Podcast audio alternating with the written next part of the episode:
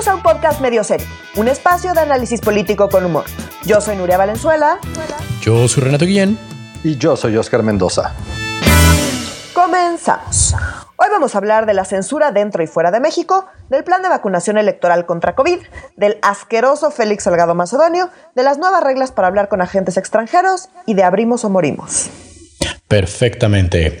Qué cosas tan horribles vamos a tocar el día de hoy, querida y querido. Este, la verdad es que entre Félix Salgado Macedonio y la pandemia, pues ya no, ya no sé qué pensar. Pero bueno, este, el primer tema que nos ocupa es algo que es, pues, de carácter nacional, pero también de carácter global y sobre todo como metanacional. Ya nos estamos como metiendo en Honduras bien acá, ¿no? Respecto a la, a la, a la, a la censura, a la no censura, sobre si el discurso de odio, si no es discurso de odio, si al rato, ¿cómo se llama? El gobierno va a ser Twitter, ¿no? Y entonces vamos a votar por el diputado Facebook, el senador este Instagram, la diputada Pinterest, ¿no? Cuéntenos, querido, mi querida Nuria, al respecto. Eh, eh, ¿Te toca a ti este tema? Perdón, querida Nuria.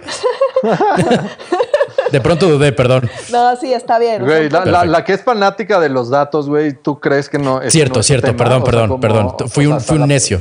Sí, sí, acá la verdad es que sí quiero aclarar que estamos haciendo un poquillo de trampa, ¿no? Porque solimos, eh, solemos no tocar temas internacionales, entonces voy a usar de pretexto lo que pasó hoy en la mañana, que fue que López Obrador y Marcelo Ebrard declararon que van a ir con el G20 que recordemos que son las 20 economías más importantes del mundo, para uh ¿Colonias, dijiste? no, economías. Economías. Ah, yo entendí 20 colonias, más importantes del mundo y yo, colonias. la colonia Juárez. Yo estaba bien que estemos forzando el tema, pero pues, o sea... No, no, no. Las 20 economías más importantes del mundo. Entonces, ellos eh, dijeron que van a ir eh, para pronunciarse en contra de lo que pasó en Estados Unidos. Rapidísimo, ¿cuál es la discusión ahorita? Bueno, pues las redes sociales, las benditas, y ya no tan benditas, eh, redes sociales, censuraron las cuentas de Donald Trump, ¿no?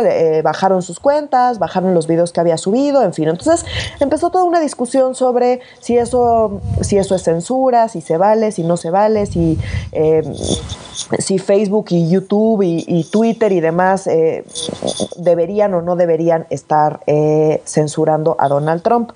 Lo digo como censura porque yo sí creo que, que está mal. Yo sé que puede ser una, una opinión controversial, pero yo coincido en este caso con López Obrador, con Angela Merkel, también se pronunciaron los alemanes en contra, con los franceses, en fin, hubo varios países que se pronunciaron en contra y voy muy rápido a decir por qué, y esto está relacionado con otro tema que anda sucediendo en los chats de las tías.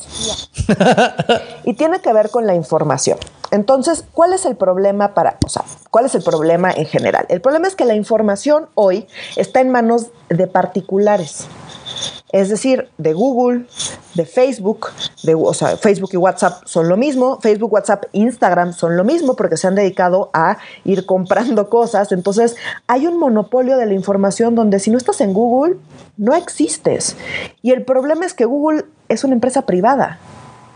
Entonces, de repente tenemos que empresas privadas pueden decidir si existes o no existes. Y eso es problemático, porque ese tipo de decisiones suelen estar en manos de gobiernos, de organismos internacionales, no en manos de privados. Y no solo si existes o no existes, Nuria, o sea, son estos privados los que definen lo que es una información buena o negativa o de odio, o sea, pero son los privados decidiendo qué es, qué es el odio, qué es lo negativo y qué es lo que se tiene que censurar. Exacto, ese es el problema con la censura. Entonces, eh, ellos tienen la plataforma donde está toda esta información, ellos son los únicos que pueden bajar la información, entonces terminan ellos estableciendo los criterios para, para, determinar si es válido que estés o no es válido que estés. Y esto afecta en dos sentidos. Por un lado, la libertad de expresión.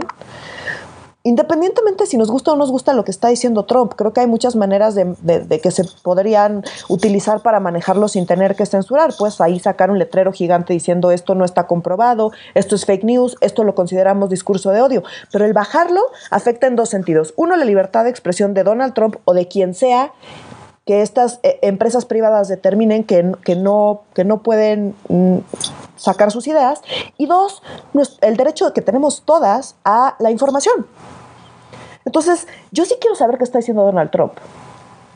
No porque esté de acuerdo con él, pero porque quiero saber, porque ahí tiene millones de, personas atrás de él, porque tiene muchísimos votos detrás, porque es todo un movimiento que sí quiero saber qué es lo que está diciendo, cómo lo está diciendo y cómo está reaccionando la gente. Para mí eso es muy, muy importante. Yo sí quiero saber.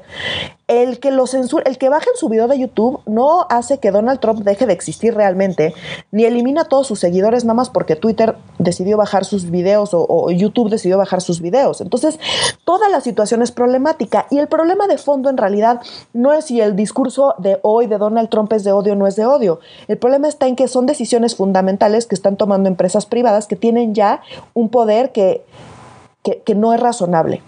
Y, eso es lo que tiene que cambiar. Nada más quiero aclarar que este año por primera vez en la historia, el, el asset, es decir, el, eh, la, la, cosa más valiosa en el mundo, es, es, se volvió la información. La información hoy en los mercados eh, económicos globales es la cosa más valiosa que existe en el mundo hoy. Sí. Y eso está en manos de privados. Y la regulación de eso está en manos de privados. Y eso tiene que cambiar va a cambiar y eso es normal en cualquier proceso de innovación y de transformación. Recordemos, me voy a ver turboñoña, pero recordemos, en eh, la revolución industrial hay, hay, un, hay una serie documental eh, de History Channel que se llama Los grandes de la industria. Y, eh, y, te cuenta toda la historia, eh, sobre todo en Estados Unidos, de los grandes de la industria, es decir, de Rockefeller, de, mm, no, o sea, de todas las grandes industrias del acero, del petróleo, de, ¿no? Cómo surgieron, se volvieron monopolios gigantes que eventualmente tuvieron que romper porque se volvió eh, inviable que, que fueran monopolios. ¿Por qué fueron monopolios? Porque no existían, innovaron, de repente hubo luz, entonces te cuentan toda la historia de la luz, y, y pues eso antes no existía. Entonces, ¿qué vamos a hacer con eso? Se crea un mercado, se vuelve un mercado gigante, ya es inviable que sea un monopolio, se rompen los monopolios y se transforma, se regula, ¿hasta qué? Hasta que llegue la siguiente innovación. Y entonces me parece que un poco la información fue la siguiente innovación y está pasando un poco lo mismo y vamos a ver un proceso muy similar, va a ser súper interesante verlo, no sabemos bien cómo va a funcionar o cuándo, ya hay juicios en Estados Unidos contra Facebook y demás, vamos a ver cosas muy interesantes eh, en, en el futuro cercano, digamos, pero mientras eso sucede, pues están las tías preocupadas de que WhatsApp quiera eh, revisar sus fotos y ver si está hablando mal de la vecina o no estás hablando mal de la vecina. Acá quiero Las tías también mandan notes. Exacto. Aquí quiero aclarar que WhatsApp y Facebook no están interesados en sus fotos ni en sus conversaciones privadas, están interesados en la información que generamos en todo lo que hacemos en Internet porque eso nos permite predecir el comportamiento humano. La información es valiosa en su conjunto, en el agregado. No es que hay un güey ahí comiendo palomitas mientras está echando el chisme de qué dijiste de la vecina. Oye, pero espérame, las tías preocupadas por su movida, que... Las tías preocupadas por su movida, que no se preocupen por su movida. Lo que le interesa a WhatsApp no es su movida, lo que le interesa a WhatsApp es saber en qué se detienen, cuándo se detienen, cómo se detienen, lo meten, los, usan nuestra información para meterle algoritmos con muchísimos millones de puntos de datos de información para poder predecir el comportamiento humano y empezar a clasificar a la gente. Eventualmente vamos a llegar a cosas hiperpersonalizadas. No eventualmente medio, ya estamos ahí. Y por eso la información vale tanto. No es que nos estén espiando, es que la información es valiosa porque permite predecir el comportamiento humano y eso genera muchísimo valor económico. Entonces, ese es el problema, ese es todo el tema con WhatsApp. No, si borran su WhatsApp y se pasan a Telegram, va a seguir siendo lo mismo. Siguen teniendo Google, sigue existiendo Facebook. El problema no es nuestra cuenta de Facebook. Si yo borro mi cuenta de Facebook, a Facebook le vale madres. El punto no es ese, el punto es la información en su conjunto es un monopolio que tiene que cambiar. Eh, entonces, bueno, ya quería hacer esa aclaración para las tías preocupadas de que si...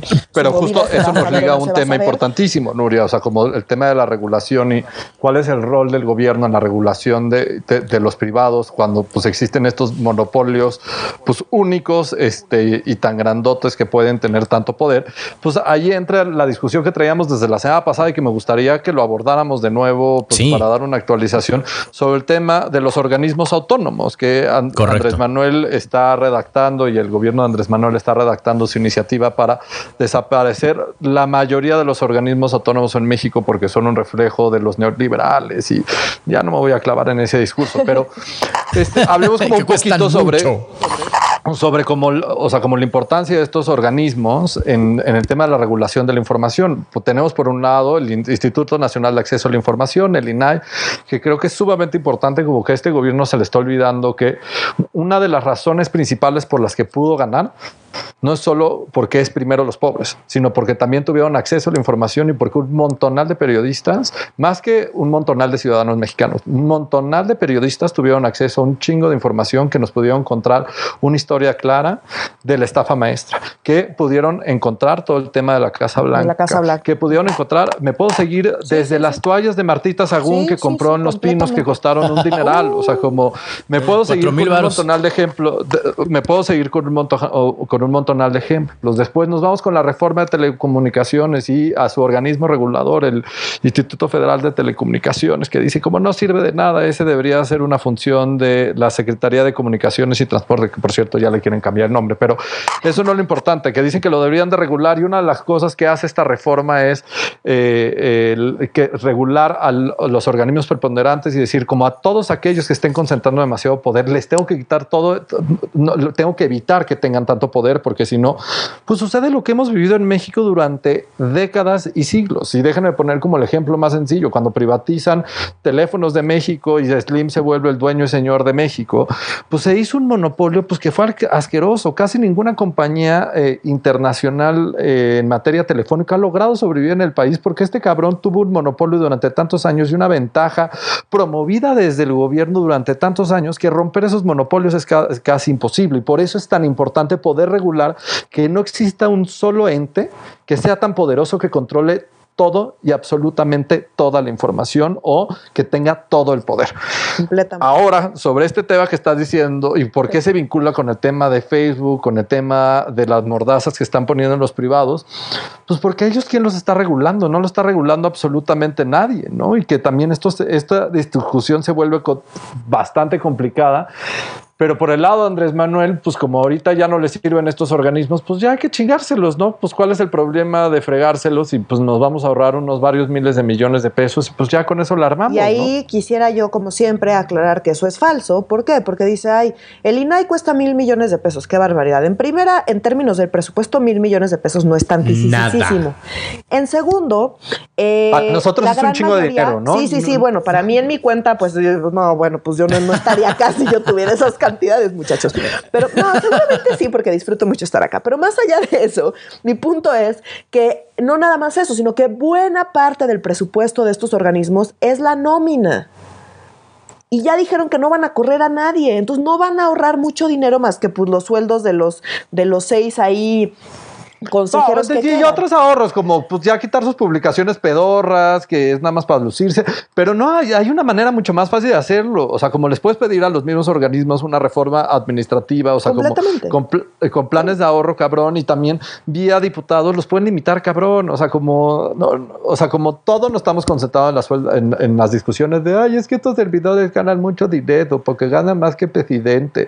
Es como, no, no mames, hay muchas maneras de recortarle el presupuesto más allá de cuántos ganan más que el presidente. Pues son muy poquitos, güey. O sea, como vas a son ahorros a 10 tontos. sí. personas que ganan Bueno, un poco más que el presidente. Son ahorros no simbólicos y que nada. representan muchísimo, Sí. pero no representan nada. Quitemos toda la cosa estúpida, lo superfluo, las publicaciones que nadie lee, que nadie revisa y que gastamos cientos de millones de pesos al año, los cafés, las galletas, todas estas pendejadas que neta ya no sirven. Cierren las oficinas. Las y la pandemia no- oficinas, exacto. o sea, Claro, como pues hay maneras de ahorrarnos miles de millones de pesos, sí, sin duda.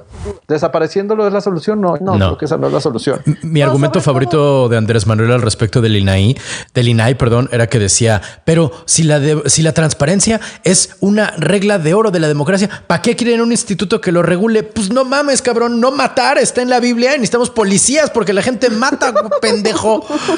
Justamente No, y porque, estos cabrones reservan todo también. O sea, como Además. veamos las cosas y porque han dado el, el año pasado 80 y pico por ciento de los contratos que dio el gobierno fueron adjudicaciones directas, porque estos tampoco son, son unos güeyes ni puros ni ni sagrados, ni divinos, y también la cagan. Y yo no estoy diciendo que son unos corruptos. Claro.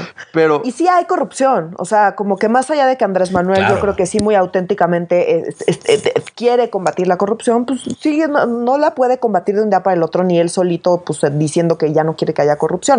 Eso no funciona así, aunque él le gustaría que funcionara así. Entonces, esa parte, pues es importante entenderla. Y otra cosa, nada más ya para eh, mi último comentario sobre este tema, eh, la diferencia entre un organismo autónomo, porque dice, bueno, pues que las funciones del organismo autónomo las pasamos a las secretarías y listo.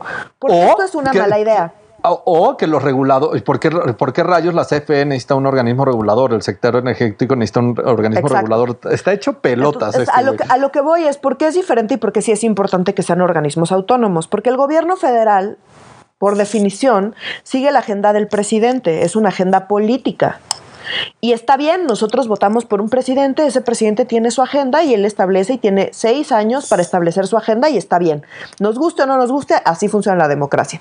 Los organismos autónomos no deben guiarse eh, por, la, por, agendas políticas, porque terminan pues sirviendo para fines electorales, nos guste o no nos guste. Entonces, la ventaja de que sean organismos autónomos es que no se rigen por una agenda política, no le deben cuentas al presidente y eso es bueno porque pueden ellos hacer su chamba. Esto es en teoría, no estoy diciendo que siempre funcione bien. Sí, no, no, es que te quiero dar el argumento de AMLO y que lo dice uno y otra vez porque también creo que es súper importante que lo respondas porque dice, ah, los organismos autónomos en realidad se rigen por un tema de cuotas partidistas, entonces los partidos los han tomado, entonces no nos sirven de nada.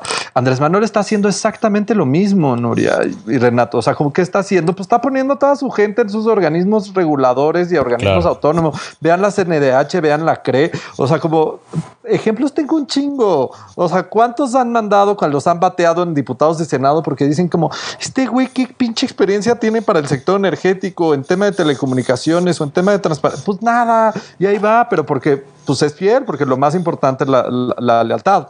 Perdón, Nuria, te interrumpí, porque ese es el argumento que siempre dice Andrés Manuel. Estos organismos están cooptados por los partidos. Él es el primero en cooptarlos. De acuerdo, él es el primero en cooptarlos y están cooptados por los partidos, pero por varios partidos por lo menos. El ejecutivo, por, definición, solo, solo está en manos de un partido. Así funciona nuestro sistema. No estoy diciendo si está bien o está mal. Hay países donde el sistema es distinto, tiene ventajas y desventajas. Ese es otro tema más ñoño todavía. Pero ese no es el punto. El punto es, pues, de que haya uno a que haya varios, mejor que haya varios. O sea, pues porque se, se contrarrestan un poquito, ¿sabes? Entonces, eh, aún, aún dándosela, va, está todo partidizado. Pues yo prefiero que haya varios partidos a que haya solo uno. Ya nada más eso nos da, pues nos, da ventajas. Y este tema nos va a seguir dando un chingo de qué hablar porque todo el mundo se está posicionando, todavía no sale la iniciativa, todavía no sabemos cuántos organismos reguladores se quiere tronar, cuántos autónomos quiere absorber y a cuánto les quiere decir adiós porque no me importas. Entonces, nos quedan varias semanas de este tema. nos quedan varias semanas de esto. Así es, así es, varias semanas.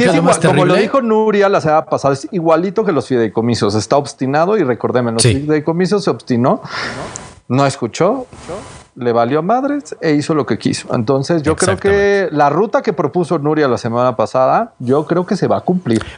Tristemente creo que yo también. Y digo, lamento tener que pasar de un tema eh, desagradable a un tema verdaderamente asqueroso. Entonces, querida Nuria, una vez más, por desgracia, tenemos que hablar de este despreciable ser que quiero lavarme los dientes cada vez que digo su pinche nombre, así que me sabe a cebo la boca cada vez que lo, que lo nombro, Félix Salgado Macedonio. Este señor asqueroso. Eh, eh, ¿Se acuerdan que la semana pasada decíamos que, eh, que, a ver qué pasaba con Morena, que podía ser que por un o lo bajaran? Ah, pero, pero nada, es el precandidato de Morena para la gubernatura para la gubernatura de Guerrero. De Guerrero, correcto. Entonces, entonces, estamos en ese contexto, hicieron una encuesta, eh, ganó la encuesta este señor, y entonces pues se volvió, eh, Morena dijo, él va a ser nuestro candidato para la gubernatura de Guerrero. Entonces ahí empezaron a saltar una serie de cosas, entre ellas el ex fiscal de Guerrero eh, filtró la carpeta de investigación de un caso que es una denuncia en contra de Félix Salgado Macedonio por violación que sucedió en 2016, Eh, y él dijo, bueno, pues es que todo estaba listo para judicializarse, es decir, la fiscalía va, investiga y dice, no, pues sí, sí hay evidencia suficiente como para eh, enjuiciar a este señor. Entonces, ya ese pasito de para llevarlo a enjuiciar porque tenemos evidencia suficiente, ahí lo detuvieron. Entonces, el ex fiscal de, Guerrero dice, bueno, pues el gobernador él lo detuvo me pidió que esto que no avanzara y entonces digamos que está ahí abierto un caso, hay una denuncia en su contra, hay evidencia, hay fotos, hay, en fin, y no pasó al siguiente paso que es pues llevar, llevar a juicio a este señor por este caso, porque eh, se supone que el gobernador detuvo, detuvo esto, ¿no? Entonces, bueno, yo, o sea, mi comentario la semana pasada era, pues si ya lo veían venir y ya veían que era senador el señor, pues ¿por qué no lo dijeron antes? No se sabe, pero bueno, ahorita es el candidato. Entonces, pues obviamente salen todas las colectivas feministas a decir, no vamos a permitir que haya un violador gobernador. Eh, y sale la gente de Morena en dos sentidos. López Obrador salió a decir, no, pues es un tema, es un tema político y electoral y es un golpe electoral. Eh, o sea, hay una carpeta de investigación con declaraciones y fotos y evidencia, pero bueno, López Obrador dice que es un tema electoral porque pues la violación ya dijimos que pues eso el pues total es un tema es un tema porque en la violación no tiene selección, ¿eh? o sea, hay que tener hay que dejarlo eso muy en claro. Exacto. Entonces, bueno, eh ¿Se acuerdan que les dije la semana pasada que Carol Arriaga, que es la secretaria de Mujeres del Comité Ejecutivo Nacional, había hecho algunas declaraciones que decía, bueno, pues no queremos mandar un mensaje de impunidad? Pues esta semana escuché una entrevista con ella que me hizo explotar, porque ahora resulta que pasó de eso a decir, no, no, no, no, no, es que ustedes no entienden. Morena lo hace súper bien porque de oficio, cuando salió este tema, lo mandan a investigar. Se está investigando. Nadie nos tuvo que de los oficios, ¿cómo les mama? Es como la fiscalía. De oficio te está investigando. de oficio se, se, investiga la violencia de género y los feminicidios, güey. ¿Qué, chingados ha pasado? Nada. Que te dé una, que, te aplauda porque vas a investigar lo que eso sea, que, lo que eso signifique a un, a un violador. A ver qué pasa. Entonces, bueno, estamos en proceso. Hay que recordar algo. Félix Salgado Macedonio es senador y tiene ahorita licencia, lo cual quiere decir que no tiene fuero. Si ahorita la fiscalía se ah. apura, pueden judicializar el caso y acusarlo. Si él se vuelve gobernador, en automático tiene fuero. Entonces ya no podrían hacer eso y sería un proceso muchísimo más complicado. Pero espérame, espérame. Ah, no, porque tiene licencia. tiene licencia. tienes razón. Entonces, ahorita, entonces, en Morena hay dos partes. Una que dice, vamos a investigar y se quieren hacer pendejos. Y otra que dice, no, no, no, no, no, vamos a presionar a la fiscalía para que la fiscalía se apure y, y, sucede el juicio ahorita que se puede y lo bajen de, eh, de la gubernatura. ¿Qué va Oye, a pasar? pero Andrés Manuel dijo que esto es algo político y electoral, Nuria. Sí, no, me recuerdo. Ahorita hablamos de eso, ahorita hablamos de eso también. también hoy salió esta declaración que dijeron, bueno, pues vamos a ver qué dice la fiscalía y a partir de lo que diga la fiscalía vamos a, vamos a tomar la decisión de si se queda o no con la candidatura. Entonces sigo yo sin saber, o sea, sé que todos me dan muchísimo asco pero no les podría decir qué creo que va a pasar. ¿eh? Creo que los dos, eh, los dos grupos están fuertes. Recordemos que un grupo que es el que quiere bajar este señor es el de Irmerendira Sandoval, porque su hermano es el que quedaría como candidato, eh, y pues el otro grupo pues es el de Félix Salgado Macedonio, y pues aparentemente lo, lo, lo, lo, apoya o al menos no lo ve como algo negativo. El punto es que un asco toda la gente que es que le importan los temas de género adentro de Morena, nadie le importa nada, les da Ni siquiera al hermano de Irmerendira le importa, o sea, hay que ser perfectamente claros también. O sea, no es como el héroe que está así como en contra del dragón en lo absoluto. No, totalmente y es un asco, es un asco, están padroteando a la pobre víctima, es un asco, pero bueno. Ah, no, eh, la última cosa asquerosa, asquerosa, asquerosa que pasó esta semana es que hubo por un lado eh, eh, feministas que se estaban eh, pronunciando afuera de la fiscalía y en fin, eh, que no querían que este señor llegue a gobernador. Y por otro lado hubo un movimiento de mujeres que es que a favor de Félix Salgado Macedonio. Perdón, pero claramente le pagaron a estas mujeres. O sea, él es, especialista en llevar porra, es especialista. ¿Qué mujer va a salir a decir yo, yo, yo, yo creo en Félix Salgado Macedonio? O sea, perdón, perdón, pero. Ni su mamá. Claramente les pagaron. Es como la práctica más prista y asquerosa que he visto jamás. Es una No, no, pues yo diría por lo visto un chingo, pero también recordemos, pues en la cuesta salió bien arriba, cuchareada, sopeada, lo que quieran. Pero pues, sopeada. o sea, tiene un buen reconocimiento de nombre. Eso no quiere decir sí, tiene mucha de nombre clientelar, o sea, como si quieres decir eso con el gallito o no. Sí, sí, sí, perdón, es que se me fue la tos. No, pero justo cuando salió borracho en la calle, después también hubo una manifestación a su favor. O sea, es algo, es parte de su modus operandi. O sea, lo ha hecho todo el, todo el tiempo. Oigan, pero esto es muy interesante porque para el PG, eh, la acusación de violación de Félix Salgado Macedonio no es un tema, es un tema electoral, pero ¿saben qué no es un tema electoral? Repartir la vacuna. O sea, de cómo chingados no va a ser un tema electoral cuando los que van a ir repartiéndolo básicamente van a ir con la cara de Andrés Manuel López Obrador en la playera, ¿no es cierto, mi querido Oscar? Sí, ¿se acuerdan que les platicaba Nuria la semana pasada cómo, cómo iba a ser el plan de vacunación? ¿Sí lo platicaba la semana pasada o lo platicamos y no? Sí, lo... sí, sí, sí, lo, sí, lo dijimos, ¿no? Sí, no, no, es que después estoy medio loco.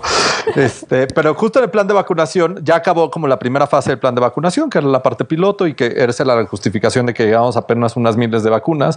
Y ya empieza la parte más masiva, donde cada semana de la vacuna de Pfizer van a llegar más de 400 mil vacunas para que se reparta masivamente y se aplique masivamente.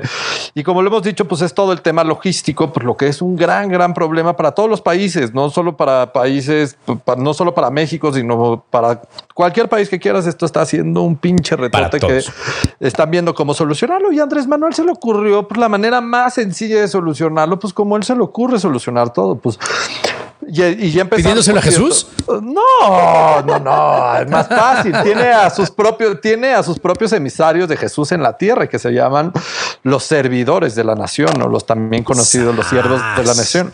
Entonces, esta semana ya está funcionando así a través de las brigadas correcaminos. Me mama el nombre que es las brigadas correcaminos. Bip, bip, ¿no? El virus es el coyote y las brigadas son el correcaminos. Nunca lo van a atrapar.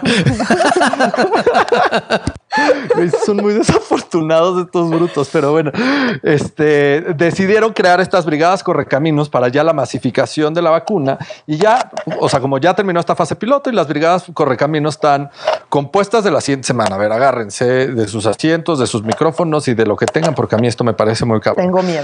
Van a tener dos representantes de servidores de la nación o un representante de Sembrando Vida o uno de eh, promotor de bienestar, o sea, de sus programas más importantes van a estar ahí representados. Un representante de educación, cuatro representantes de Secretaría de Defensa Nacional, Marina, este, Guardia Nacional, todos sus consentidos. Un enfermero, un doctor y dos voluntarios, o sea, haciendo estas brigadas correcaminos estarán compuestas por 12 integrantes. Estos 12 integrantes tienen como primera responsabilidad estar... No contagiarse.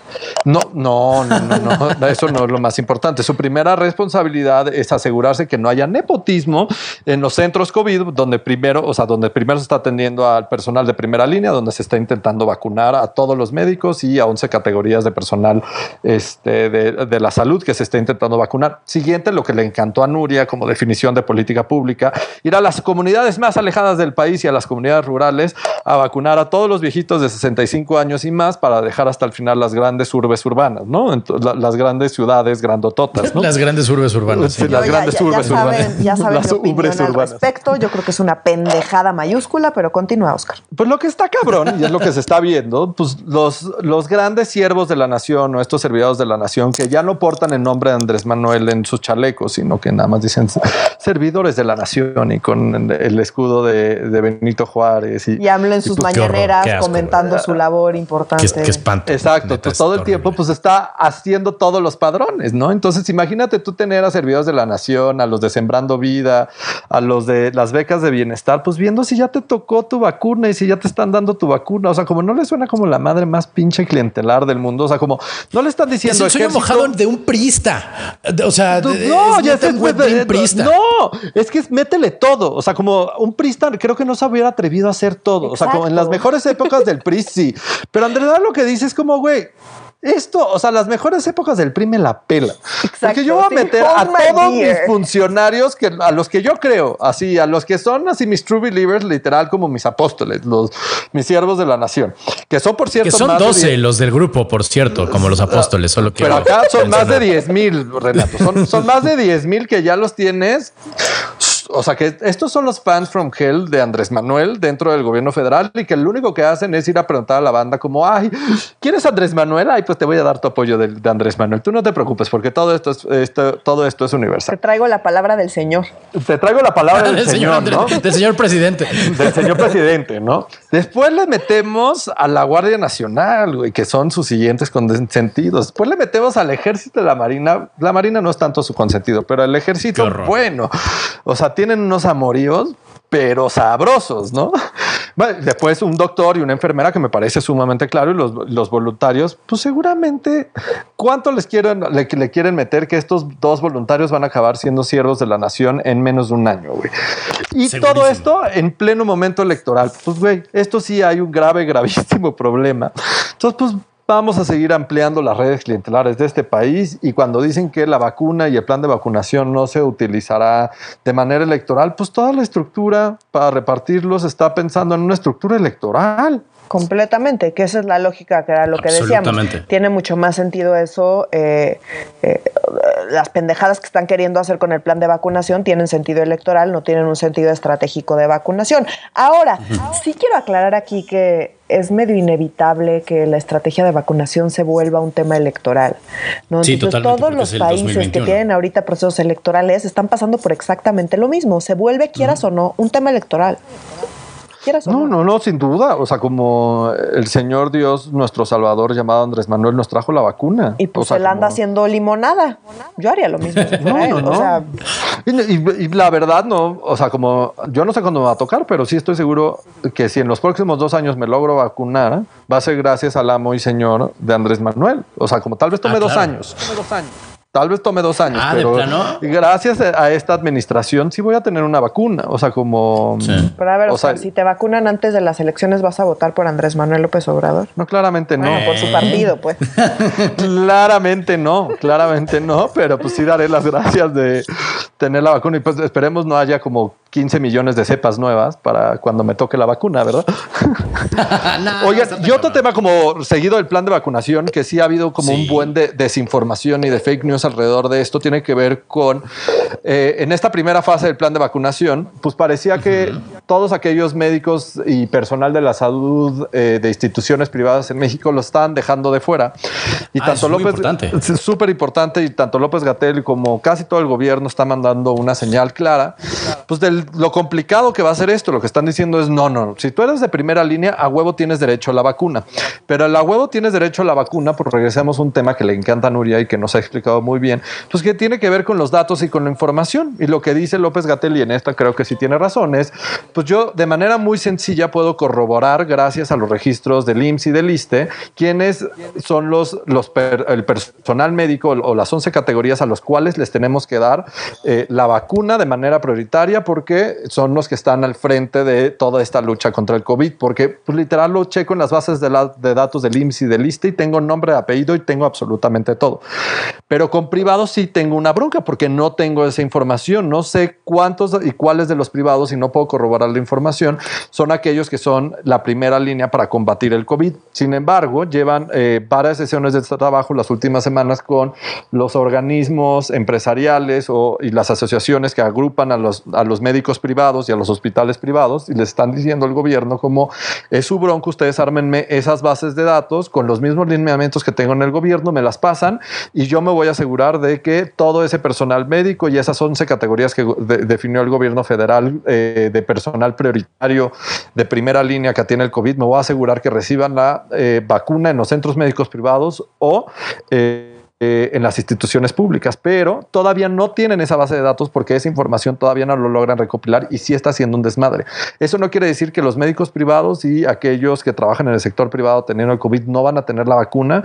Quiere decir que se están poniendo de acuerdo y que no lo han logrado. Yo creo que se le- lo empezaron a hacer bien pinche tarde, eso no Sí. lo puedo negar. O sea, como ya Sí. está la vacuna, ya lo están aplicando al primer frente, pero pues a los privados le estamos diciendo que se tienen que poner las pilas, pues los privados se debieron haber puesto las pilas hace meses cuando se estaba empezando a diseñar el plan de vacunación. No previeron, no previeron esta parte. Entonces recordemos que, a ver, eh, hospitales COVID hay tanto públicos como privados. Entonces, pues toda la gente que trabaja en los privados, pues obviamente las bases de datos en muchos casos no existen. Muchos de los médicos, por ejemplo, pues, o sea, no, no necesariamente son empleados. O sea, es la parte privada es muchísimo más complicada. Entonces, el gobierno es el que está estableciendo las estrategias de vacunación, pero no cuenta con la información de los hospitales privados. Y ahorita ese es el problema. Es un problema de logística, no es un problema que estén discriminando a los médicos de hospitales privados, sino es un tema de si yo no tengo la base de datos para saber exactamente cuántos hay y quiénes son, pues no los puedo ir a vacunar. Es un tema de, de logística que están intentando resolver y que sí es un reto que, eh, digamos, eh, se entiende. No estoy diciendo que esté bien, pero es, es eso es lo que es comprensible, no justificable. exacto. Sí, y, la crítica es, esto lo debieron de hacer no hace seis semanas, esto debió haber sucedido hace ocho meses, un año, cuando se empezó a planear el plan de vacunación, porque sabíamos que iba a haber vacuna, no sabemos cuándo iba a llegar la vacuna, cuándo se iba a desarrollar la vacuna y cuándo iba a estar correcto, la correcto. Entonces, pues esto creo que sí es un error de logística. Eh, creo que también hay un tema pues, entre chairos, fifís y no fifís, y pues los siervos de la nación y los servidores de la nación, pues no están empadronando a estos güeyes. Y lo último que sí quiero decir, déjenme regresar rápido a los servidores de la nación, y no sé eh, si coinciden, pero sí está cabrón. O sea, recordemos que no nos toca censo este año. Andrés Manuel tiene la oportunidad y Morena tiene la oportunidad de censar al 100% de la población mexicana con la vacuna. Piénsenlo. O sea, gracias a estos servidores de la nación y saber sus necesidades. O sea, como, o sea, como más allá de edad, ingreso, o sea, como hacer la mejor base de datos del pinche mundo mundial de la historia de México. o sea, como antes con el INEGI pues, se veía de la chingada. Si tuvieran la capacidad para sistematizar información, te diría, no mames, está muy cabrón, güey. Pero pues la neta es que. ¿Lo van a meter en Excel espiteros? no, Excel libretitas, se les van a perder. Bueno, o sea, como no, no veo que tengan la capacidad para sistematizar eso chido. Pero, híjole. Pero yo creo que es una súper oportunidad. Ah, de acuerdo en términos clientelares. Y también ya clientelares positivos y negativos, también hay que decirlo, ¿eh? o sea, como... Es cierto. O sea, yo no estoy diciendo todas las redes clientelares de Morena son negativas. Pues yo sí creo que hay un montonal de cierros de la nación que está diciendo, ah, usted tiene más de 65 años, usted tiene tierras y, y que le da los programas. O sea, como no estoy diciendo que todo es negativo, pero... Eh, pues dado que los métodos son bastante oscuros, pues sí nos hace pensar en la parte, pues, pues mucho más mal pensada, la, valga la redundancia, ¿no? O sea, como, sí, pues voy a donde me conviene más electoralmente, no necesariamente donde eh, se requiere más. Pero pues... Híjole. Pero las dos cosas se juntan, entonces sí hay, digamos, eh, mucha gente que conviene electoralmente y que realmente requiere, eh, requiere la vacuna. Entonces, y es mucha gente, no es poquita. Entonces esa parte es positiva. Ahora, hay también gente que requiere la vacuna y que electoralmente no conviene y pues eso seguramente pues ah, no, no tendrá la vacuna tan rápido, ¿no? Y que son, que son, por ejemplo, los médicos privados, que no quiere decir que los desatendieron, quiere decir que aquí sí se les fue. Y creo que también los médicos privados hicieron aquí, las asociaciones privadas de médicos hicieron un pésimo cabildeo porque pues no, no le hicieron darse cuenta, o sea, como se apendejaron, o sea, como pues sí está cañón. O sea, esto debió haber sido un movimiento de das un montonal de cabrón. ¿Cómo me vas a vacunar también a mí que yo estoy en la iniciativa privada? Para mí era muy claro que iba a haber una diferencia entre público y privado. Pero pues supongo que cualquier pues persona que tenga un mínimo entendimiento de la vida pública del país como una enfermedad que está afectando a todo el país, pues podemos entender que esto es un problema público, como un problema público, Ahora, pues tenemos los que tomar decisiones. Son médicos, ¿no? O sea, como no necesariamente entienden de política pública y no necesariamente entienden como los problemas logísticos, de o sea, como no, no, estoy De acuerdo, pero las asociaciones que están detrás de ellos. Sí, las asociaciones sí, y el mismo gobierno debió haber previsto que esto iba a pasar y debió haberles dicho, oigan, vayan armando sus bases de datos. Estoy de acuerdo. Y no, no que digan, ah, es que llevamos, que, lo, que es lo que como se protege López Gatel, llevamos las últimas semanas en mesas de trabajo. Yo no sé imitar a López Gatel, Renato, tal vez tú sí. No, está difícil. Fíjate que no es muy imitable. Es como, no, no me sale, pero sí lo entiendo. o sea, como llevan como que llevan mesas de trabajo con la iniciativa privada para armar estas bases de datos y que no haya favoritismo, no haya nepotismo, completamente válido. Pero necesitan echarle galleta. galleta. Sí, no. Eh, qué complicadas, puta madre, son las relaciones entre el capital y el Estado, maldita sea. Entonces, si, si, si tan solo un barbón hubiera escrito un libro al respecto hace 150 años, pero bueno. Este Pero sí, es un desmadre, es un desmadre, mi gente. Oigan, ¿y saben qué otro desmadre está así terrorífico? Apocalipsis. Es apocalipsis sobre apocalipsis. Como la canción navideña era campana sobre campana, este es apocalipsis sobre apocalipsis. está súper cabrón. El metro de la Ciudad de México. O sea, nos quedamos sin transporte público básicamente en la ciudad. Está cabrón con el apagón. ¿Qué cosas suceden, güey? Literal. Eso fue con la explosión, ¿no? Con una, bomba yucateca. Bueno, quién sabe si haya sido bomba, yo no creo. El sábado pasado eh, hubo una estación eh, eh, en la subestación del metro que se encuentra en la calle de Delicias, donde se opera logísticamente y donde está como todos los botoncitos que operan el seis líneas del metro de la Ciudad de México para ponerlo de manera El cerebro le decían. El cerebro, o sea, como literal, o sea, como pues como las pantallas de James Bond, pero de los años 80. Es que estaba también las fotos que salieron de cómo era ese edificio y cómo operaban, es que sí parecía película del santo. ¿sabes? O, sea, de cómo eran antes las llamadas? Post-its, güey. Ajá, a, con post-it y cómo iban conectando las llamadas telefónicas. A mí me recordó un montón a eso, como al cable 14 y así, así, fue este tema. Pues, de la operadora. Pues hubo un problemón y pues básicamente la quema de este edificio, además de que perdió la vida una policía este, y cinco personas fueron hospitalizadas, pues afectó gravemente el servicio de seis líneas eh, de metro de la Ciudad de México. Y yo no sabía eh, que estas seis líneas concentran, concentran 99 de las 195 estaciones de, eh, que están activas de metro en la Ciudad de México. ah, no más casi la mitad del metro de la Ciudad de México está inhabilitado y no hay fecha. O sea, como dicen que. Ya, ya reactivaron tres, ¿no? Ahí van, ahí van, ahí van, reactivando, pero con menos. Pero con, bien poquitos autobuses. Eh, digo, con bien poquitos trenes. ¿Y saben cómo lo están coordinando a través de grupos de WhatsApp? No manches. Pues está mejor que Post-it, ¿no? Yo creo. Pues sí, ya se están, se están, se están, modernizando. Ahora se van a pasar a Pero más allá de esto, pues la neta, esto y lo platicábamos fuera del aire del podcast, que pues esto era algo que tenía que suceder. ¿Cuándo? Pues neta se tardó un chingo en tardar, en, en que esto sucediera. O sea, porque sí ha habido otros incendios en otras subestaciones, pero nunca tan grave para dejar inoperante por lo menos tres líneas del metro de la Ciudad de México dicen que tienen avances del 30% y no tenemos fecha de reinicio de operaciones de tres líneas del metro de la Ciudad de México, que está muy cabrón. Aunque sea pandemia, un chingo de gente sigue movilizando. No, no manches, sí está cabrón. O sea, como millones de mexicanos se siguen moviendo a través del sistema este, colectivo metro. Y era un problema que iba a suceder tarde o temprano. ¿Y por qué lo digo? O sea, era una bomba de tiempo, perdón. Y es una cosa que se ha relegado durante décadas el darle mantenimiento al sistema metro. Y déjame poner como ejemplo, o sea, como vean el pedote que fue para Ebrard construir la línea 12 del metro. ¿Y por qué digo el pedote? Porque más allá corrupción o no corrupción, desde los 90 y desde los 80 nadie se animaba a construir una línea tan grande como la línea 12 del metro, pues porque es un pedo político y porque es un pedo enorme que a Ebrad, por ejemplo, le costó la candidatura presidencial y le costó 12 años recuperarse a este Ebrad. Y no estaba hablando de si hubo corrupción o no hubo corrupción, o sea, es un tema súper político y darle mantenimiento al sistema metro es algo que no se ve, lo que se ve es hacer la línea 12 del metro y eso todo el mundo lo puede aplaudir y si la cagaste te va a costar tu candidatura presidencial, a ese grado, a ese grado te la política. Y casi su carrera política, sí. Recordemos que se fue, ¿se acuerdan que se fue con de ser Ciudadano y que, ajá.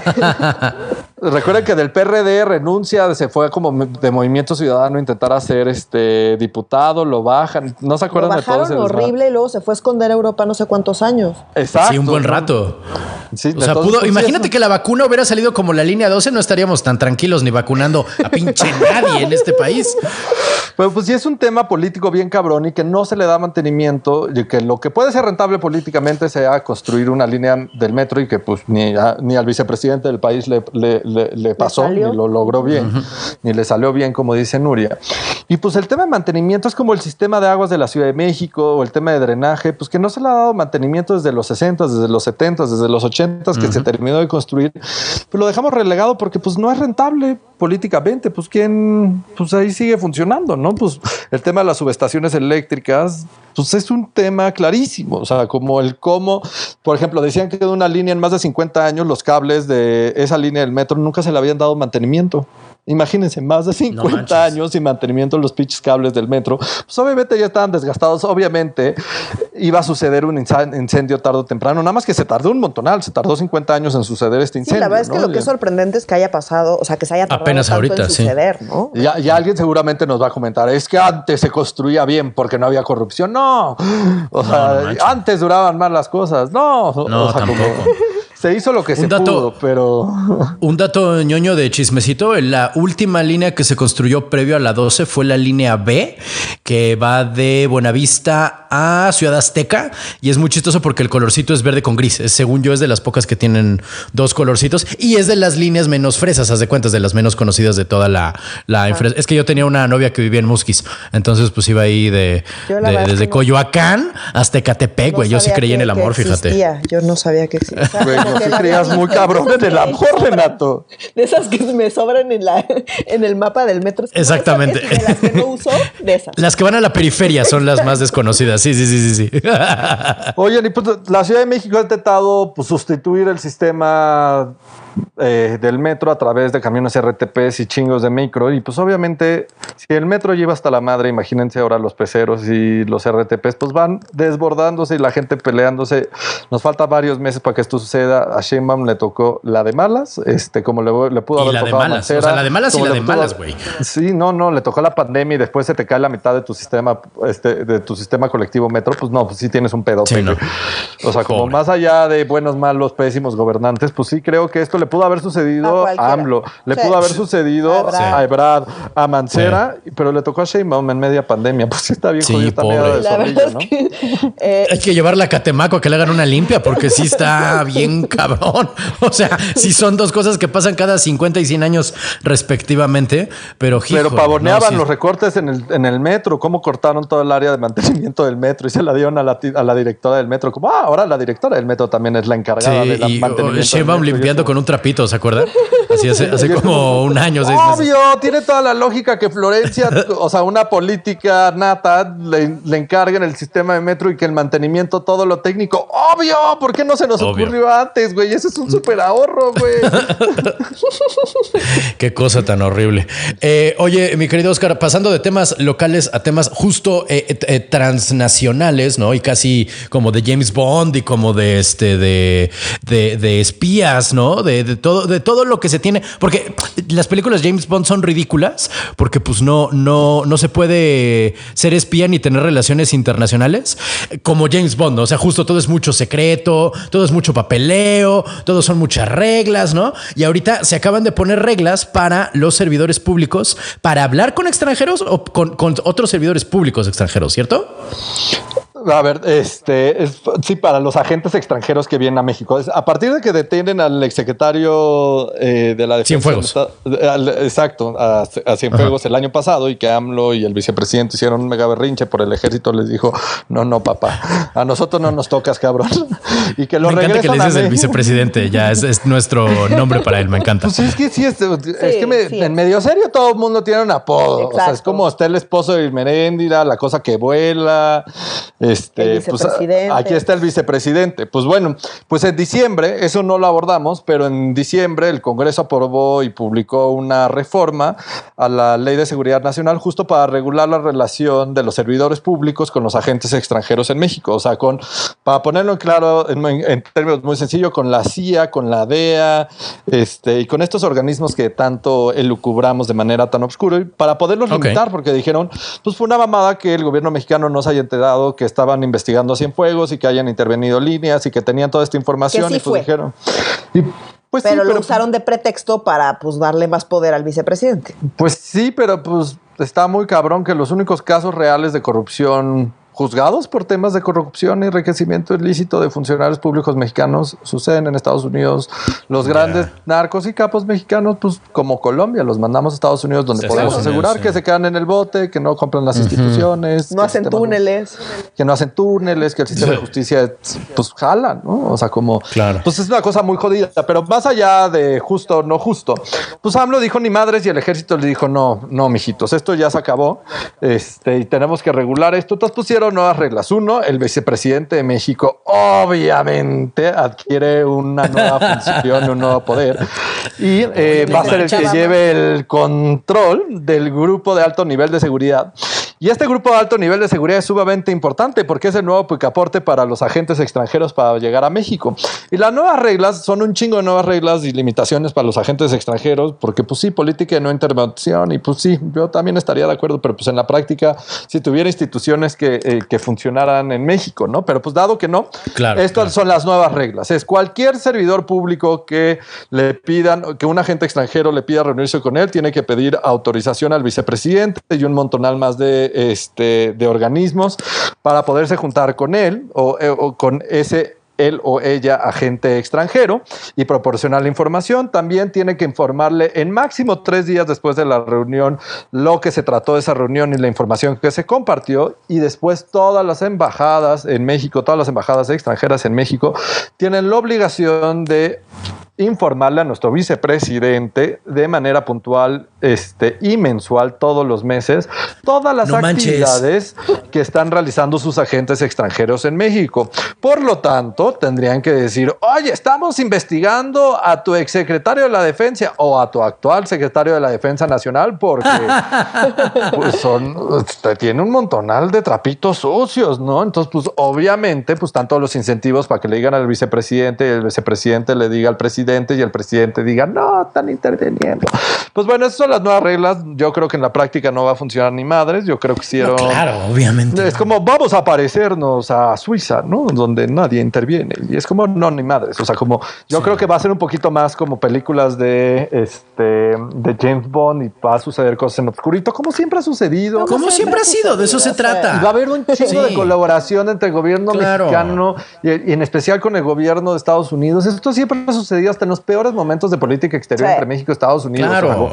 En el peor momento, por ejemplo, Estados Unidos-Cuba, cualquier mexicano o cualquier persona que viajara de México a Cuba, no se sabían de esto, en automático, la Secretaría de Relaciones Exteriores le mandaba este, al- a las autoridades gringas la foto de pasaporte de todos aquellos los ciudad- de, de las personas que se subieron al avioncito para llegar a Cuba. Y decíamos, Sí, ay, no, sí, los sí. gringos son los, los culeros, y no. Pero había tras bambalinas un montonal de cooperación. Yo creo que en la práctica lo que está sucediendo y es para dejar tranquilos a los militares, pero va a seguir habiendo un chingo de cooperación y el gobierno americano, pues yo creo que pues no va no va a informar mucho y sí creo que esto es un precedente muy culero y más cuando llega Biden y tienes que pues, mejorar un poco la relación bilateral México-Estados Unidos y que a Biden le interesa un montonal el tema de seguridad en México y que ha sido uno de sus prin- principales temas en la agenda, más allá del hacer más paredes, más muros, este, matar más migrantes y sacar a todos los migrantes posibles. Biden tiene una política más inclusiva y en términos de seguridad trae una agenda que sí o sí aplica el- este, y necesita a México. A México. Y, y pues va a estar complicado. Entonces, pues nada más ahí se los dejamos. Este, yo creo que este no va a ser un tema que nos va a dar mucho de qué hablar, sino nos va a dar mucho de qué reír en los próximos meses y en los próximos años. va a dar- porque una y otra vez esto se va a parecer a una película de James Bond donde James otra Bond, vez sí. nos, a- nos agarraron a otro funcionario público y lo están juzgando en Estados Unidos y no nos enteramos por qué, cómo o cómo sucedió. No se van a acabar las series de Netflix de Narcos México. O sea, no, No, es como que. no. Ay, van a salvarle la vida a Kiki Camarena, Nel. O sea, esto va a seguir así con. con... Recuerdo que me dijo, oye, spoiler alert. Yo, no mames, que no sabías que lo mataron Kiki Camarena la DEA, por Dios. O sea, eso no puede, no puede ser sp- spoiler si sale en el periódico, güey. La neta. Ve, a, mí, a mí me gustó. Narcos México, by the way. Sí, sí, sí, sí. Este, oigan, y ya por último, eh, el, el último tema en la agenda, la verdad es que es un tema bien gacho, es un tema bien difícil. La neta, sí es una situación perder, perder. O sea, no hay una buena solución, no hay una buena manera de resolver esto. Eh, los restauranteros con el abrimos o morimos. Es decir, o, o- o- o abrimos eh, nuestros negocios o literalmente nos morimos de hambre, pero abrir los negocios implica que probablemente nos moramos pues de coronavirus, cabrón, ¿sabes? O sea, no hay, no hay pa' dónde. ¿Cómo la ven, mi gente? Pues mira, acá la cosa efectivamente está súper complicada. Seguramente nuestros podescuchas habrán visto en las noticias como todo el, hashtag este de abrimos o morimos. ¿Y qué fue lo que pasó? Bueno, pues ahora que estamos en semáforo rojo, quiero decir que nunca había estado la pandemia en la ciudad más grave y horrible que como está ahorita. O sea, es, es el peor momento de la pandemia. De, de todo el año de Sí, pandemia, digamos, el peor momento. Entonces, parte de las medidas pues, de este momento horrible fue cerrar restaurantes y solo dejar comida para llevar. La comida para llevar eh, representa aproximadamente 13% de las ventas de los restaurantes en promedio. Entonces, obviamente, pues es recortarles prácticamente todo su ingreso. 97, 93%. Y de los restaurantes fifís, o sea, como no, no de las taquerías, exacto, de los restaurantes ni de las porque, torterías. pues, las taquerías, pues ni, ni para llevar, pues es como que, que- ¿qué te vas a pues, sí, ¿no? O sea, no está tan fácil. Entonces, bueno, eh, lo que dijeron es no pueden abrir los restaurantes porque los contagios, o sea, es- son de los lugares donde más riesgo de contagio hay. Además, ya está medido y está comprobado. Entonces, efectivamente, pues a ver, no tienes cubrebocas, no estás con sana distancia, estás comiendo y pues sale saliva del, no estás salivando más, estás hablando, estás en interiores, o sea, no hay un contexto peor para que pues, se propague el bicho. Esa es la verdad. Entonces, pues el gobierno dijo no pueden abrir. Y los restaurantes dijeron, bueno, pues va eh, por un año ¡Apóyanos! pero pues apóyanos. Y el gobierno dijo, no, no, es que, y este es mi problema con el tema de la 4T. Entonces, ¿qué fue lo que dijo el gobierno? Dijo, no, nosotros apoyamos directamente a las familias. Entonces, directamente a las familias, ¿quiénes son? Pues, eh, pues las y los trabajadores de los restaurantes, es decir, pues meseras, meseros, que, dice que garroteros les dieron un apoyo del 2.200 que, es pesos. que les dieron un apoyo de 2.200 pesos. Pero ¿cuál es el problema? Que están descuidando a los empresarios porque pues esos son los ricachones. Pues sí, son los ricachones que pues también viven de su negocio y que son los que generan las fuentes de empleo. Entonces, A lo que te dijo, te diría Sheinbaum, pero les, les acabamos de condonar el impuesto sobre nómina de enero y el impuesto sobre nómina en la Ciudad de México es entre el 2 y el 3%. Uy, no, sea, dadivosos, no, no, no, una mames, entre dos mil varos y eso, wow. exacto, pero pues ellos tienen que seguir pagando sueldos, ellos tienen que seguir pagando eh, impuestos, tienen que seguir pagando eh, la renta completa, tienen, o sea, entonces, pues si no tienes ingresos y tienes pues solamente 13% del ingreso que tendrías, pues está muy cabrón. ¿Y cuál es el problema? De nada sirve que apoyen directamente a las familias con 2.200 pesos si sus empleadores está- están quebrando. ¿Por qué? Porque termina la pandemia y estos, o sea, ahorita tienen trabajo mal pagado, no tienen sus propinas, no tienen nada, pero tienen trabajo y pues los 2.200 pesos que no sirven de nada. Entonces, si no apoyan directamente a los empresarios, se van a quedar sin trabajo que es mucho peor que como están ahorita. Entonces, Correcto. esta lógica de va- estamos apoyando directamente a la gente, a los más necesitados, no se dan cuenta que lo estratégico no es, o sea, para apoyar a los más necesitados necesitas apoyar a quienes les dan empleo a, esa- a- a- a la gente más necesitada. Y esos son los empresarios y en este caso los restauranteros. Está imposible porque, pues sí, efectivamente, abrir restaurantes es súper mala idea como está la pandemia ahorita, pero por otro lado, no puedes tú dejar que todos los restauranteros quiebren y que toda esa gente se quede sin empleo. Y que ya han quebrado un chingo. O sea, Sí, se sí, estima sí. que de marzo a la fecha han cerrado, han bajado cortina 13.500 restaurantes en Ciudad de México y la zona metropolitana del Valle de México. Es un chingo de restaurantes. No mames, 13 Está- mil. 13.500 y, y además de esto yo creo que hay una parte que ha sido pues yo creo que injusta pero también lo entiendo por la co- lo complicado porque en esto no hay solución perfecta es pues mientras el restaurantero sí o sí a huevo tiene que este no bueno no puede recibir a ningún comensal dentro de su restaurante mientras haya semáforo rojo. Al que vende comida en la calle pues lo están dejando operar impunemente que dices puta está de la chingada pero también dices pues como igual como el mesero, el garrotero y como millones de mexicanos más tienen que conseguir la manera de poder vivir y de poder subsistir, porque a ellos, ¿quién les está dando ni siquiera esos 2.200 pesos? Entonces se vuelve bien complicado. Ayer se logró un acuerdo en la Ciudad de México donde se autoriza a partir del lunes 18 a todos aquellos restaurantes que puedan operar en terrazas o en la vía pública o en parques públicos a poder servir comida en estos espacios. No pueden tener a un solo comensal dentro de los espacios cerrados. Yo creo que es un avance. madre. Pero está complicadísimo. O sea, porque, pues por un lado, los servicios de delivery, como dice Nuria, pues representa 13% de las ventas. Y además los servicios de delivery implican unas comisiones súper altas. Y entonces, lo que dice el gobierno de la Ciudad de México, no se preocupen los privados, porque no te estamos dando apoyos, pero estamos negociando por ti con los servicios de delivery que te bajen las comisiones. Según yo, van a acabar haciendo una mamada como con lo, con lo que hicieron con las empresas de redes de transporte, con Uber y Didi, que les pidieron tanta pinche información, los quisieron regular tanto, que básicamente lo que estaba intentando hacer el gobierno de la Ciudad de México es hacer su misma aplicación como la de Uber y la de Didi para los taxis de la Ciudad de México, que le salió no con las nalgas. Pésimo. Pésimo, güey. O sea, como la Yo ni sabía que existía, neta. Sí, te mueves, metes a la aplicación del gobierno de la Ciudad de México y puedes dizque pedir ahí un taxi y de los cuales ni el 1% de la plantilla de los taxis está ahí. Después están todos los taxis piratas en la calle, pero te estás quejando de los que sí puedes regular, que es Uber y Didi. Una mamada, pero bueno, ya tenemos al Salvador gobierno diciendo yo te estoy negociando las cuotas y es como dudo. Es mucho más allá de las cuotas este, de Uber y Didi. O sea, pues es una situación sumamente complicada y esto no es una, una pelea de fifís contra chairos. que hacen los meseros, los lavalosas, los garroteros? Pues que ganaban uno o dos salarios mínimos de base y que lo, todo lo demás de su salario se basaba en propinas, propinas que hoy ya no reciben.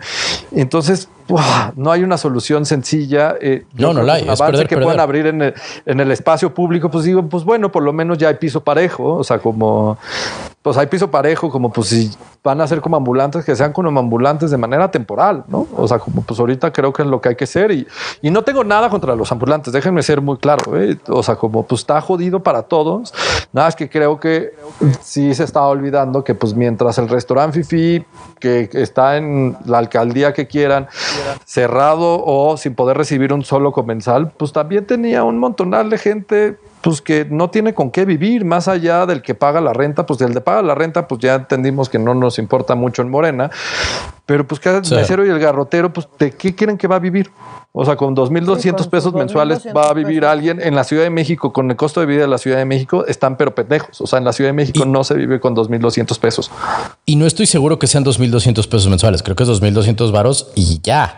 O Ah, sea, ¿era un apoyo 2.200 único? varos y se acabó. Sí, yo- Creo que ah, es un apoyo único. Sí, Sí, o sea, no me queda claro que sea mensual tampoco. Por eso te digo, o sea, eso es. una no, es una mentada de madre. es una Y nunca liberaron, no- por cierto, la base de datos de eso, ¿eh? No, por supuesto que no. Ah, qué es una padre. locura, es una locura no apoyar a los restauranteros, esa es la verdad. En- O sea, Lo que ha sucedido en la mayor parte del mundo, bueno, no la mayor parte del mundo, pero en muchas economías desarrolladas y no tan desarrolladas como el caso mexicano, es se le da apoyo directo a los restauranteros. ¿Y con qué tipo de apoyo? Se les da dinero directo para poder pagar la renta, se les da dinero directo para poder apoyar al personal o al personal se le pagan sueldos completos y este o se le da con donación de impuestos reales, no impuestos de 2 o 3%. Sí, ¿no? Que es lo lógico, que es el sentido común. Bueno, no el sentido común, pues, porque no existe tal cosa, pero el, el- lo que. Hombre, lo que un gobierno de mediana izquierda haría, coño, no, no dejaría a, los empresarios rascarse con sus propias uñas, pero chingado. En fin, ah, qué tema tan de la chinga. Este sí me enoja para que vean. O sea, como la cosa que no tiene solución, como que sí me emputa, ¿no? Como que no, no, dado que no hay modo de que esto salga bien, como que sí me enoja un poco terminar con este tema, pero pues carajo, no, no, es una nota un poco amarga con la cual nos despedimos, mi gente, porque pues sí hay vacuna, pero la crisis sigue, la pandemia sigue y pues no se va a arreglar en el mediano plazo, por desgracia. Y este es uno de los temas que nos va a seguir dando en la madre durante el futuro inmediato y todo lo que queda de este año, yo creo. Alabado sea el señor Andrés Manuel. Ah, sí, no, deja que me vacune. Bueno, no, deja que vacune primero a mis papás y ya chances, chances y digo alabado, sea, el señor Andrés Manuel. Yo solo quisiera cerrar rapidísimo con el comentario de que por donde lo veas, la pandemia lo único que va a hacer va a ser exacerbar las desigualdades. Y a mí Sí, eso ahorita me tiene, eh, me tiene mal. Creo que es lo que más me duele de la pandemia es ver cómo se van a se, se- se van a ampliar esas desigualdades. Las brechas, sí. Sí, lo que el capitalismo hace de manera natural, llegó el virus y lo, lo, lo ¿cómo se llama? Lo exacerbó, lo, lo maximizó. Sí, está muy culero. Está bien gacho. Qué horror tener que despedirnos en este tono tan feo, pero miren, mi gente, por lo menos podemos decirles que nos pueden seguir en redes sociales, de que nos vemos la. eh, digo, y vamos a estar obviamente la próxima semana si nos lo permite el virus, ¿verdad? Pero, este, por favor, sigan en nuestras redes sociales que son. En Twitter nos, encuentran como arroba medio guion bajo serio. En Facebook estamos como Facebook Diagonal Medio Serio MX y en Instagram estamos como arroba medio serio. Oigan, y quiero decir algo sumamente importante de sí leemos todos y cada uno de sus comentarios. Nuria recibió con nombre y apellido Nuria Valenzuela varias Ah, es mensajes cierto. En, en Facebook eh, diciendo este, que pobre niña pendeja, que no sabía y fifi. y Ah, tal, no y manches, qué que- gachos. Pero más allá de eso, le decían que demostrara para qué chingados sirven los organismos autónomos, que no han servido de nada. Y con lo de los organismos autónomos se le fueron muy feo en la yugular a Nuria. Hoy creo que respondimos de manera indirecta a sus comentarios sin ponerle nombre y apellido. Espero que puedan ver que los organismos autónomos sí tienen una razón y una función este, de ser en temas que a ustedes también les importan en las redes sociales. También se necesitan organismos autónomos. Seguimos Totalmente. leyendo todos sus comentarios. La neta, si nos siguen inventando la madre, es un Está signo bien. para nosotros de algo estamos haciendo bien. Si lo estamos haciendo enojar es porque estamos generando debate. Correcto. Nosotros nosotros comentarios. Nosotros en gobernación cobramos a, a 100 pesos la mentada de madre. No sé si les dijimos. es, señal de que está funcionando. Para, eso, para eso vamos a ir con Lord Molecula. Está Lord Molécula, está el güey del parche y nosotros después. Ah, y hay que agradecerlo. Hubo muchas mentadas de madre, pero ninguna con sesgo de género. Eso me dio. Eso, muy bien. A huevo, a mí también. Así síganos mentando cuanto quieran la madre. ¿eh? Les agradecemos mucho, mi gente, que estén atentos a lo que hacemos. Nos vemos la próxima semana con otros temas, esperemos, pero también para revisitar los temas más graves que hemos tomado esta semana. Para Medio Serio, yo soy Renato Guillén. Yo soy Nuria Valenzuela. Y yo soy Oscar Mendoza. Adiós.